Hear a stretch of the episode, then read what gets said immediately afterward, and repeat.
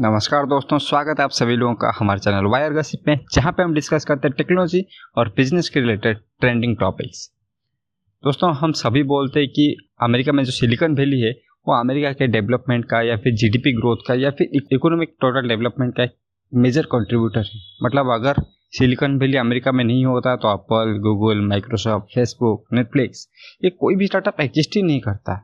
तो उसी कंसेप्ट को रेप्लिकेट करते हुए हमारे इंडिया में भी एक सिलिकॉन वैली है, जिसको हम बोलते हैं बेंगलोर और बेंगलोर में ज़्यादातर जो भी हमारे स्टार्टअप है, हो या फिर बेंगलोर में स्टार्ट हुए, या फिर कुछ साल बाद ऑटोमेटिकली बेंगलोर में मूव ऑन कर जाते हैं, क्योंकि बहुत सारे वीसीस का ऑफ़िस बहुत सारे एंजल इन्वेस्टर का ऑफ़िस और बहुत सारे जो मेंटरशिप है, वो बेंगलोर में बहुत ही अच्छी तरीके से प्रोवाइड किया जाता है। और अगर आप बेंगलोर में रहते हैं देन आपको बहुत सारा चीज़ों का एक्सेस मिलता है, जैसे कि बहुत सारे जो मीटिंग्स होते हैं या फिर बहुत सारे कनेक्टिंग इवेंट्स होते हैं, जहाँ पे आप जाके किसी एंटरप्रेन्योर के साथ मिल सकते हैं, किसी वीसीस के साथ मिल सकते हैं, किसी मेंटर के साथ मिल सकते हैं, जो कि आपके लाइफ को पूरी तरीके से चेंज कर सकता है। तो इसी चीज़ को लेके एक बहुत ही अच्छा और आई थिंक ये इंडिया में पहली बार हो रहा है या फिर पूरे वर्ल्ड में शायद पहली बार हो रहा है, मुझे वर्ल्ड के बारे में कम्प्लीटली नहीं पता, लेकिन इंडिया में पहली बार हो रहा है, मैं गारंटी के साथ बोल सकता हूँ। इंडिया में सिर्फ़ फिनटेक स्टार्टअप्स के लिए एक कम्प्लीटली सिटी बनाया जाएगा। ये प्रोजेक्ट स्टार्ट किया है तमिलनाडु गवर्नमेंट ने और अभी उन्होंने टेंडर निकाला है कि एक फिनटेक सिटी बनेगा तमिलनाडु में, जिसके लिए वो लगभग 180 करोड़ एलोकेट करने वाले हैं। तो इस फिनटेक सिटी की वजह से हमारे फिनटेक स्टार्टअप को क्या क्या फ़ायदा होगा, आज के इस एपिसोड में डिस्कस करेंगे। दोस्तों, हम सभी जानते हैं कि इंडिया में जो फिनटेक स्टार्टअप का ग्रोथ है, वो कितने अच्छे तरीके से हो रहा है। और एक्चुअली अच्छा भी है, क्योंकि एक इकोनॉमी एक कंट्री का सबसे जो मेजर बैकबोन होता है। तो इसके लिए एक एपिसोड में देसी ज्ञान में बना चुका हूँ, उसका लिंक मैं डिस्क्रिप्शन में दे दूँगा, आप जाके उसे चेकआउट कर सकते हैं। तो एक कंट्री के लिए एक इकोनॉमी पूरा बैकबोन होता है।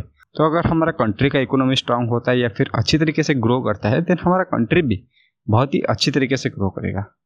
तो अभी जैसे कि हम जानते हैं कि सारा चीज़ डिजिटलाइज हो चुका है मतलब बहुत सारा चीज़ अभी डिजिटल मीडियम में होने लगा है। तो इसीलिए हमें फाइनेंस और टेक को साथ में लाना पड़ेगा, जो कि होता है फिनटेक तो ऑब्वियसली ये तो हमें पता चल गया कि फिनटेक हमारे कंट्री के जीडीपी के लिए या फिर कंट्री के इकोनॉमी के लिए कितना ज़रूरी है। अगर हम फिनटेक नहीं रहेगा देन ऑब्वियसली हम लोग ग्रो नहीं कर पाएँगे। आप देख सकते हैं किसी भी तरीके से जो भी कंट्री अभी अच्छी तरीके से ग्रो करे ऑब्वियसली किसी न किसी तरीके से फिनटेक को अपनी इकोनॉमी में अप्लाई करें। और यह यूज़ बहुत ज़्यादा बढ़ जाएगा जब हम बिटकॉइन या फिर ब्लॉकचेन को एडप्ट करना स्टार्ट कर देंगे क्योंकि वो पूरी तरीके से डिजिटल मीडियम पे बेस है और अभी जो डी का कॉन्सेप्ट आ रहा है मतलब डिसेंट्रलाइज फाइनेंस इसका मतलब है कि किसी एक बैंक के पास या किसी एक गवर्निंग बॉडी के पास इतना अथॉरिटी नहीं रहेगा कि वो जब चाहे नोट प्रिंट कर दे जब चाहे पूरे फाइनेंस इकोसिस्टम को बदल दे, ऐसा नहीं, जैसे कि अभी अमेरिका में चल रहा है। अमेरिका में जो कोरोना वायरस के क्राइसिस के टाइम बहुत सारा मतलब ट्रिलियंस ऑफ़ डॉलर का नोट प्रिंट हो रहा था। उसमें आप और मेरे जैसे आदमियों का कोई गलती नहीं है। हमारा कोई भी गलती नहीं है, लेकिन हमारा जो वैल्यू था INR का वैल्यू था ऑब्वियसली और हमारे पास जितना पैसा था, हमारे बैंक अकाउंट में जितना पैसा था, उसका क्रेडिबिलिटी घटता जा रहा था। ये एक्चुअली बहुत डीप कॉन्सेप्ट है, इसको मैं अगर समझाना चाहूँ तो आधा घंटा लग जाएगा, बस शॉर्ट में बोलता हूँ। जब एक कंट्री बहुत ज़्यादा पैसा प्रिंट करती है देन उस पैसे का वैल्यू डाउन हो जाता है। समझ लीजिए, अगर आपके पास बहुत सारे खिलौने हैं देन ऑब्वियसली आपका जो खिलौने के प्रति जो इंटरेस्ट था या फिर जो आपका एक दो खिलौने को जो वैल्यू देते थे मतलब ये मेरा ये मेरा खिलौना है, जब सौ खिलौने हो जाएँगे देन आप ऐसे नहीं बोलेंगे। आप सबको बोलेंगे देन जो एक इंडिविजुअल खिलौनों का जो वैल्यू था ऑब्वियसली डाउन हो जाएगा। तो इसी तरह का ये काम करता है। अभी टॉपिक पे आते हैं। जैसे कि डीफाई सिस्टम आ रहा है और बहुत सारी चीज़ ब्लॉकचेन पे आना स्टार्ट हो गया है। आज एक मुझे मेल आया कि टीसीएस ने एक इंडिया के बड़े प्राइवेट बैंक में ब्लॉकचेन का इम्प्लीमेंट कर सक्सेसफुली कर दिया है। तो ऐसा न्यूज़ रियली आता रहता है और ये हमारे इकोनॉमी के लिए भी बहुत अच्छा है। तो अगर अब एक फिनटेक सिटी बन जाता है तो इसे क्या क्या फ़ायदा हो सकता है फिनटेक स्टार्टअप को? तो जब भी कोई फिनटेक स्टार्टअप आता है तो ऑब्वियसली मार्केट में नया होता है हाँ। कुछ साल बाद हम उसे इतना ज़्यादा यूज़ करते हैं कि हमारे बैंक पुराना हो जाता है, ये मानता हूँ। लेकिन जब एक नया आता है तो उसे जो ट्रेडिशनल प्लेयर्स होते हैं, यानी कि ट्रेडिशनल बैंक जो होते हैं या फिर आरबीआई होता है या फिर स्टॉक मार्केट होता है, उनके साथ मिलकर काम करने का ज़रूरत पड़ता है। मतलब एक नेसेसिटी बन जाता है मैंडेटरी बन जाता है। अगर बैंक्स नहीं रहेगा या फिर आरबीआई नहीं रहेगा या फिर स्टॉक मार्केट नहीं रहेगा तो ये फिनटेक स्टार्टअप चल ही नहीं सकते। इस बात को हम इग्नोर नहीं कर सकते।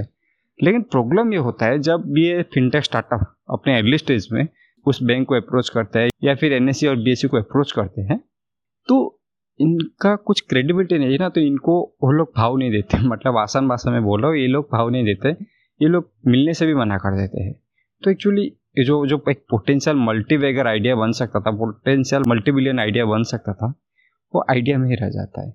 वो प्रॉब्लम होता है फिनटेक स्टार्टअप में। जो कुछ काम करके आगे बढ़ जाते हैं उनका नाम हम सुन लेते हैं जैसे कि क्रेड ऑफ़ ज़ीरो था और बाकी टी मनी ग्रो ये सब आपसे। लेकिन जो फेल हो जाते हैं उनको हम कभी नहीं पहचानते। हाँ उनका आइडिया भी अच्छा हो सकता था, लेकिन हमें कभी सुनने को मिला ही नहीं।